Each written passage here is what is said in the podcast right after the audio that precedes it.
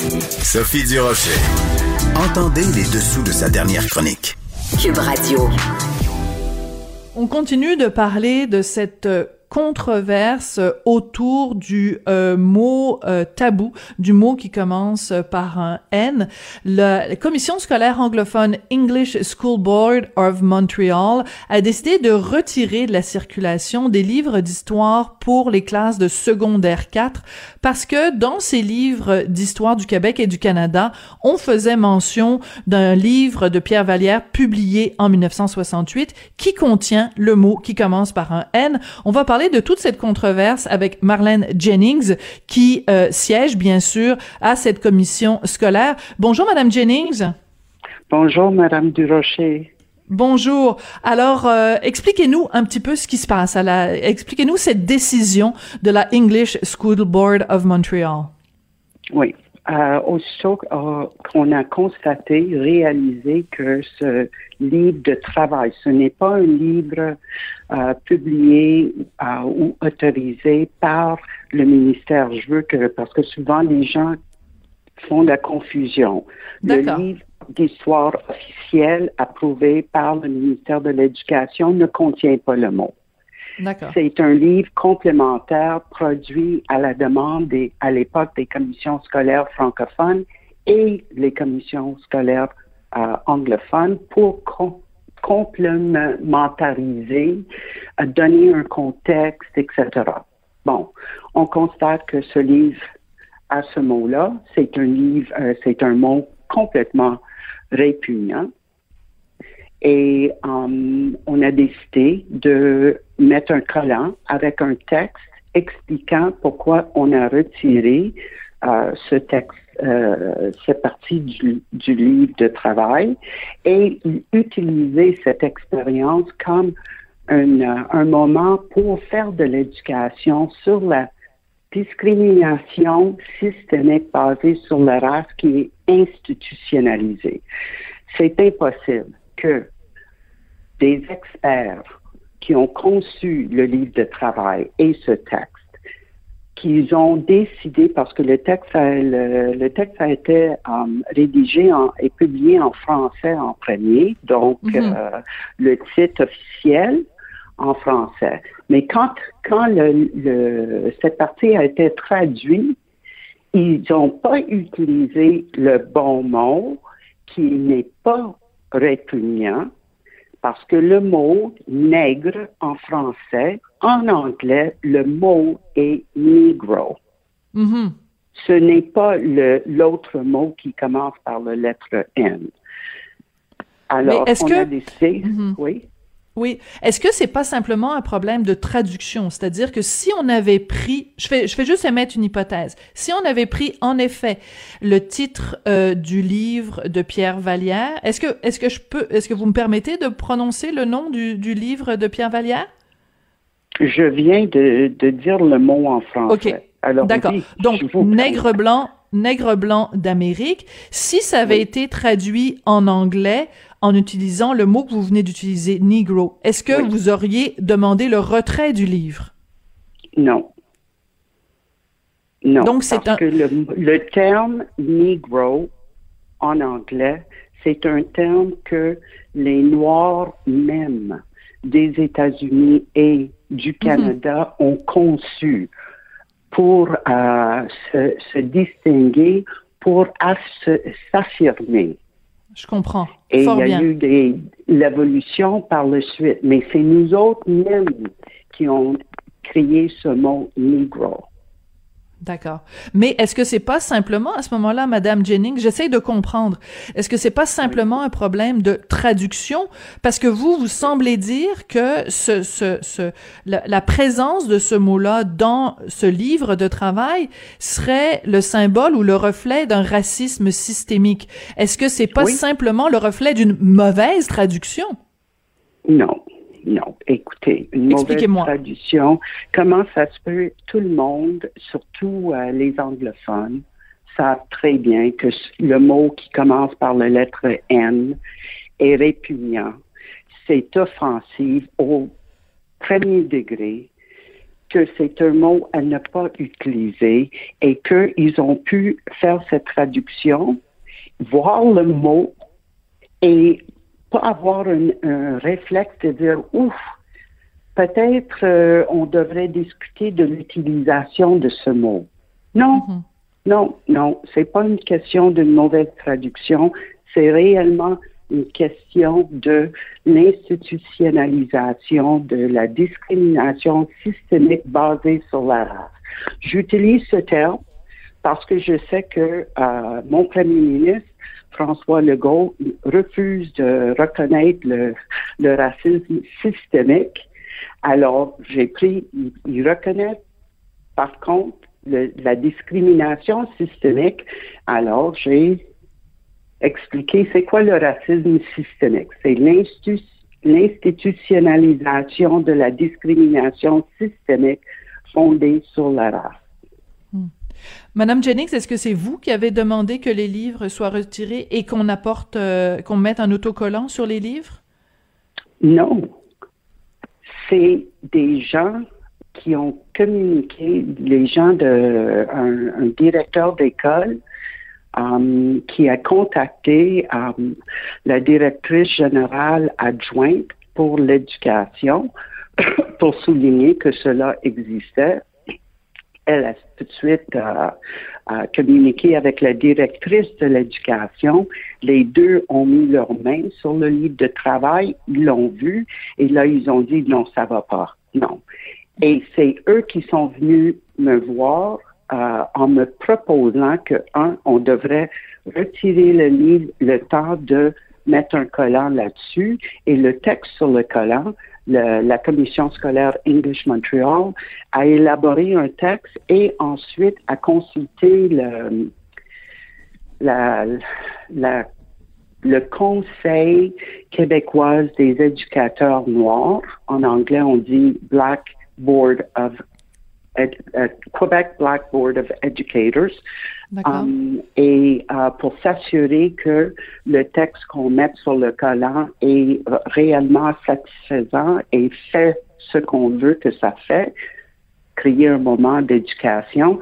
Et il y aura des leçons qui vont être élaborées par nos experts en histoire pour accompagner le texte qui, est, qui sera mis sur uh, cette, cette partie de la page du livre de travail. Au moment où on se parle, est-ce que les livres ont tous été retirés de la circulation? On a envoyé une lettre demandant, expliquant la situation aux parents. Ça, la lettre a été euh, dépêchée hier et euh, on, on, demande que leurs enfants apportent le livre à l'école pour que à l'école, on va pouvoir, chacun des élèves va pouvoir ou leur professeur mettre le collant en classe sur la partie de la page qui est offensant um, et ensuite va pouvoir parler de pourquoi mhm. on cache ce mot-là et euh, c'est quoi l'histoire de ce mot. Um, ça, ça a été utilisé comment justifier un système d'esclavage, um, etc euh, y a des intervenants qui a, un, intervenant qui a été interviewé par la Gazette euh, à ce sujet-là et qui a dit écoutez oui le mot qui commence par un N est extrêmement offensant mais ce qui est encore plus offensant c'est la comparaison que Pierre Vallière fait entre le sort des Canadiens français et le sort euh, des euh, des personnes euh, de race noire d'Amérique et le lien avec l'esclavage. Et cette personne madame Burke dit ben écoutez c'est c'est c'est c'est faire preuve de racisme que de faire cette comparaison là. Est-ce que vous êtes d'accord? Est-ce que vous pensez vous que la comparaison que Pierre Vallière a faite en 1968 que c'est une comparaison raciste et offensante pour les descendants d'esclaves? Je peux vous dire que je suis québécoise de naissance. Mes mhm. racines vont jusqu'à 1667, où mon premier ancêtre français est arrivé de Rouen, France. Donc, je suis une Québécoise de souche. Et en 68, quand le livre, le livre de Pierre Vallière est sorti, et j'ai vu le titre et la petite caption pour expliquer euh, la comparaison qu'il faisait, moi j'étais offensée J'étais outrée Et j'ai refusé d'acheter son livre et j'ai refusé de le lire. Justement parce que comparer la condition de discrimination dont ont vécu tout un peuple au Canada, auparavant la Nouvelle-France, par la suite le, Bas-Canada et ensuite le Canada, basé sur la langue et leur, appartenance euh, à la France, était répugnant. Mais faire la comparaison avec tout un système d'esclavagisme qui a duré pendant 400 ans au moins et dont euh, les, les euh, vestiges continuent à se faire sentir à ce groupe euh, minoritaire de, de couleur visible. Moi, j'ai, j'ai jamais accepté ça. Hmm. Parce que Depuis 1968. oui, oui. Oui. Monsieur Vallière aurait pu faire état de les vraies doléances et la vraie condition sociale et parfois politique qu'ont vécu à l'époque, on les a, on, nous appelait des Canadiens français. Maintenant, c'est, on, nous sommes des Québécois.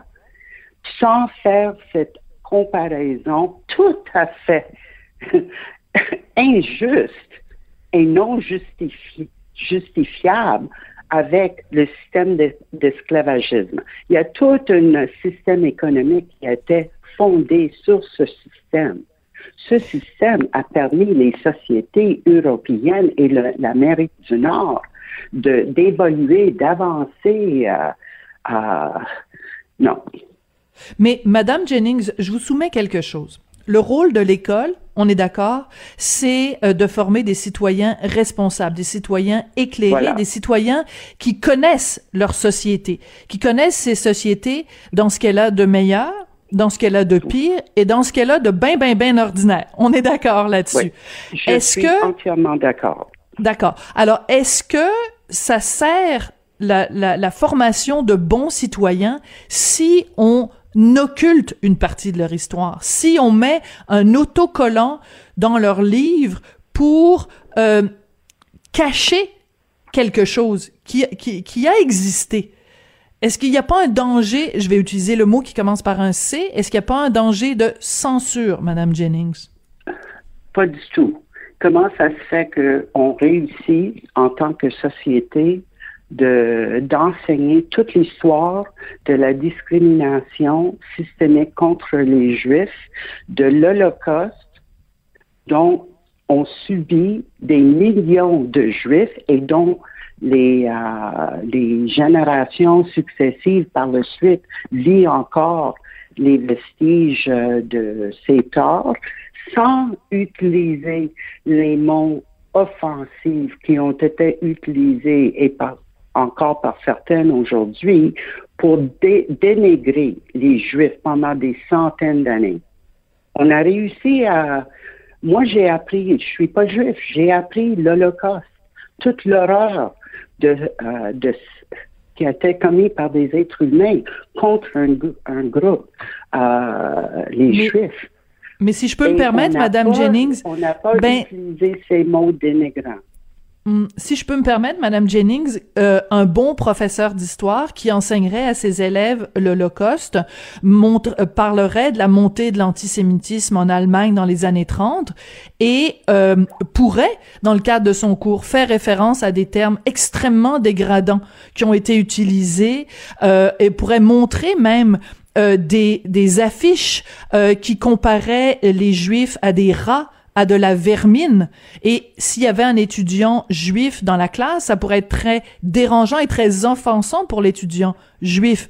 Mais dans le contexte historique, on peut faire référence à des termes extrêmement violents qui ont été utilisés en Allemagne ou en France, ou ici même au Québec, pour démolir et diminuer les juifs. Non? Je vois mal comment ça pourrait se faire et j'aimerais euh, entendre un cours donné exactement la façon que vous le dites, où il y a e, euh, effectivement des Juifs qui sont là pour leur demander par la suite est-ce qu'ils ont censé cibler Est-ce que l'utilisation de ces termes offensifs, même si on utilise euh, l'excuse que c'est pour démontrer comment c'était tellement euh, une, une société haineuse envers les Juifs, est-ce que cela leur est venu leur chercher dans leur âme de façon pénible et douloureuse? Mais il y a beaucoup de gens, Madame Jennings, qui disent on ne peut pas dénoncer la haine si on ne nomme pas la haine. Vous n'êtes pas d'accord avec ça? Je ne suis pas d'accord. Pas du tout. Et je trouve intéressant que j'entends pas ces arguments pour ne pas utiliser les termes offensifs et répugnants contre d'autres groupes minoritaires identifiables, mais quand ça arrive pour la communauté noire, pour les membres des descendants des Africains, là, ça devient un, débat. Hmm, je, je, je, vais pas vous parler, par exemple, des homosexuels? Euh, oui, justement. Il y a des mots que notre société, on a décidé qu'on n'en utilise pas, que c'est sorti de notre lexicon de mots à utiliser lorsqu'on parle de la communauté homosexuelle, par exemple. Il n'y a pas eu grand débat là-dessus. Ben, ça je, pas je duré voudrais... longtemps. Dès, non, non, mais ça n'a pas duré longtemps. Dès qu'on a commencé à reconnaître qu'il y avait une discrimination systémique contre les homosexuels qui comprenait l'utilisation euh, commune de, des, des termes que cette communauté trouvait répugnants et pénibles et douloureux, ces mots, tout le monde euh, a cessé à mm. les utiliser. Ils l'utilisent peut-être en privé, mais pas en public. Et on les mm. entend pas sur les médias non plus, ni écrites, ni sur les ondes. Ben, il y a quand même Jasmin Roy qui a écrit euh, un livre qui s'intitulait Hostie de Fif, justement pour euh, se réapproprier ce mot et pour dire à quel point il fallait dénoncer ce mot-là. Alors euh, bon, écoutez, ça a été une discussion vraiment passionnante, Madame Jennings. Merci d'avoir pris le temps aujourd'hui. Vraiment non, vraiment j'ai adoré cette discussion. C'était vraiment très très intéressant. Euh, Marlène Jennings, donc euh, de la la commission English School Board of Montreal. Je veux rappeler simplement avant qu'on se quitte que vous avez été la première femme québécoise noire à être élue au Parlement dans toute l'histoire de la Confédération. Merci beaucoup d'être venue nous parler aujourd'hui, Madame Jennings. Merci beaucoup. C'était un grand plaisir pour moi. Merci, Madame Jennings. Bon, écoutez, c'est comme ça que se termine l'émission. Je pense qu'on n'a pas fini d'entendre parler cette controverse, donc, qui est née à l'Université d'Ottawa et qui provoque, avouons-le, quand même des discussions drôlement intéressantes. Merci à Sébastien Laperrière à la mise en onde. Merci à Maude Boutet, Véronique Morin et Luc Fortin à la recherche. On se retrouve lundi. Bye.